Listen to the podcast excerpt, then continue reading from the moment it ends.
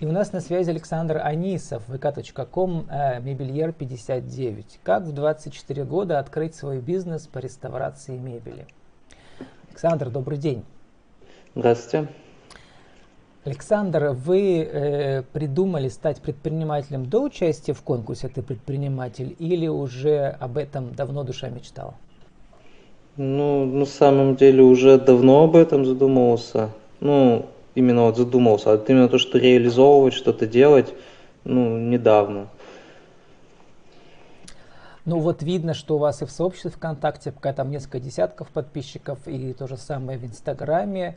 И, но, наверное, как бы в вашем бизнесе самое главное не соцсети, а называется, да, вот э, клиент доволен и м, позвал другого вам клиента. То есть от каждого счастливого клиента приходит еще три счастливых.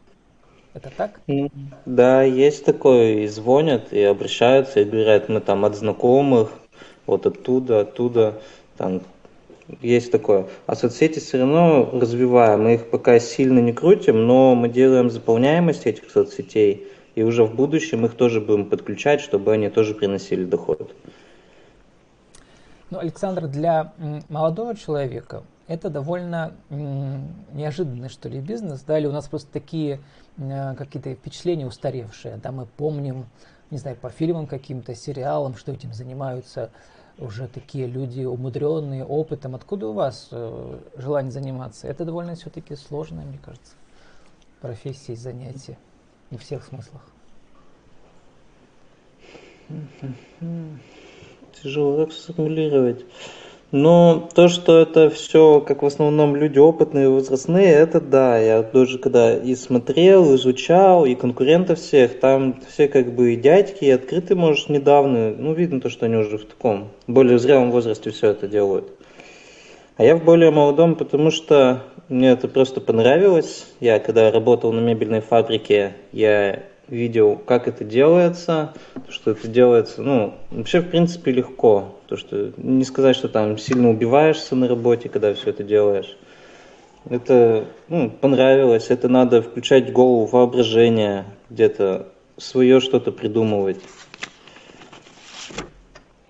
Это легко, потому что интересно, потому что да, не скучно. В основном, да, то, что интересно, из-за этого мне легко интересно этим заниматься. А как да. вы попали на, на фабрику? Просто прямо после школы пошли или как у вас? Ну, нет, я закончил политех, механико-технологический факультет. У меня было образование инженер-технолог, э, ну именно в машиностроении. И вот когда я искал работу, я наткнулся на вакансию тоже инженер-технолог, только вот в мебели. На мебель-то нигде не обучают, ну, именно в вузах, где-то в колледжах, именно технологии мебели. Поэтому они брали просто технолога и уже там обучали его. И вот меня, получается, взяли, обучили, все показали. Я тоже там работал, свою лепту внес, какие-то новые задумки, идеи, реализовывал все. И понимал то, что мне ну, нравится эта тема. Я тоже с ней буду продолжать. Но вы уже на фабрике работали в инженерной должности, по сути дела, или все-таки нужно было пройти все рабочие ну, специальности? Как видите, там фабрика-то такая, она, у нее выпуск большой на самом деле, ну, даже, можно сказать, уже такая российская фабрика. Не, и обойщикам надо было попробовать себя, чтобы знать, как это делается, и облицовщикам, чтобы знать, чтобы, не чтобы технологию написать, мне надо знать, как это делается, поэтому я все равно через это все проходил, все знаю. То есть, по сути дела, кроме инженерных мозгов, вам нужно было приобрести еще и руки мастера? Или они у вас раньше были с детства, с, обра... э, с семейным воспитанием? Ну, семейное воспитание тоже есть. Отец, ну, заставлял что-то делать все равно самому руками, даже когда какие-нибудь маленькие поломки, там, розетку починить, всему это учил как делать, подключать. И у меня есть такая соображалка, то, что я примерно, когда вижу, что, как это примерно может выглядеть, я начинаю это делать. Ну, понятно, там, соблюдением техники безопасности, если это электричество или там дерево, пилы какие-нибудь. Так что именно как-то сфантазировать, сделать и додуматься до этого, это я могу. Я знаю, то, что это не все могут. Если не делали этого, это им не показывали, даже браться не будут. Ну, это у нас называется теория ТРИС, да, теория решения изобретательских задач инженерным искусством. У меня было несколько интервью, кстати, про эту смекалку, которая используется не только в таких handicraft, но и как бы во всех областях бизнесовых. Александр, а как э, вы попали в конкурс «Ты предприниматель»? Я где-то увидел то ли в рекламе, да, я скорее всего где-то в рекламе увидел это, перешел по ссылке, зарегистрировался. Я там еще не совсем понимал, что это, зачем это нужно. Бизнеса у вас еще не было. Что говорите? Бизнеса у вас еще не было до этого. Нет, еще никакого не Вы было. еще Как работали на даже- фабрике.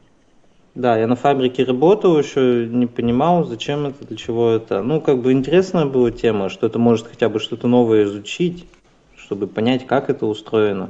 То есть, вот, работая на вот это фабрике, я- вы уже э, подумали, а почему бы не поучаствовать в конкурсе «Ты предприниматель»? Да, да я и до этого думал, только я понимал то, что мне не хватает знаний вот именно, как это все организовывается, как там все подключается, делается, как правильно сделать, как, чтобы, может, какие-то гранты получить, чтобы мне было легче начинать. То есть вы думали уже о том, что, в принципе, ваших навыков хватит, э, чтобы сделать как бы свое дело? Да, но даже не совсем в навыках дело, дело в помощи. Те, с кем я работал, у нас было конструкторское бюро, и вот я там. И меня там ребята все поддерживали, все говорили то, что если какие вопросы, обращайся, всегда поможем. Я обращался, мне помогали, у меня были вопросы, я всегда отсылал им какие-то вопросы, они мне помогали. Там даже шить какой-то чехол, например, сложный, я там швее из конструкторского бюро даю, она как бы мне сшила, помогла. Как бы, ну, вот это вот еще поддержка. А Вот. работая на фабрике, вы уже начали как бы искать или находить каких-то клиентов про перетяжки мебели? Клиентов, ну как таких клиентов нет, но поставщиков смотрел, какие есть поставщики, например. Уже изучал, какие поставщики вот у, у фабрики, какие мне там могут подойти, какие там начал расспрашивать там у менеджеров, еще у кого-то, какие там ткани лучше использовать, какие материалы, поролон. Уже вот эти вот начал навыки как-то перенимать, спрашивать об этом. Александр, а сейчас вы с фабрики уже ушли? Сейчас ушел, да, я вот как ушел и сразу начал Когда развивать ушли? дело. Ушел в, в августе, да, в конце августа этого ушел. года, а конкурс, как раз образовательная программа «Ты предприниматель» шла в течение всего лета, да? Конкурс, да, с начала лета на- началось все. Ну, как бы там, понятно, сначала все вступление было, рассказывали, как все устроено, как должно быть, и там То по чуть-чуть начинали писать свободное начало. от работы на фабрике время? Да, да. Ну, Ну, потому что у нас были обучения вечером, я как бы приходил домой вечером, подключался по Zoom и слушал там, что-то записывал, для себя отмечал. Задания делал, которые нам давали. Сколько вы месяцев уже в свободном полете получается? Ну, что, сентябрь, октябрь, ноябрь, декабрь, четыре месяца, и вот сейчас Четыре пятый месяца. идет. Александр, а на фабрике два раза в месяц дают аванс и зарплату. А тут вам никто ничего не даст. И что у вас получилось? Расскажите коротко вот в режиме мастер-класса, как создать свой бизнес по реставрации мебели. И желательно, чтобы это было интересно, еще и заработать, не прогореть. Ваши советы. Ну, изначально я, конечно, скопил некую сумму.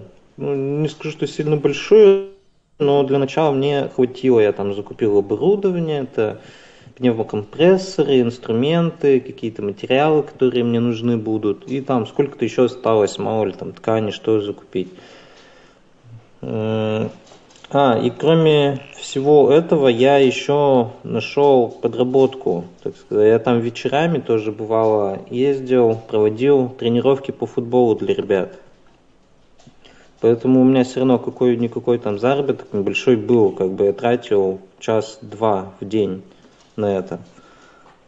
Все остальное время я занимался своей основной деятельностью. Потом уже, когда вот основная деятельность начала набирать обороты, какой-то доход пошел, я уже только ей начал заниматься. Ну, если вот одним куском сформулировать, э, чтобы я взял это отдельно, да, в рубрике «Правила жизни и бизнеса» для интернет-радио, все-таки расскажите по пунктам 1, 2, 3, как открыть свой бизнес по реставрации мебели, что нужно, чтобы обязательно было? Так, что же нужно? Сейчас подумаю.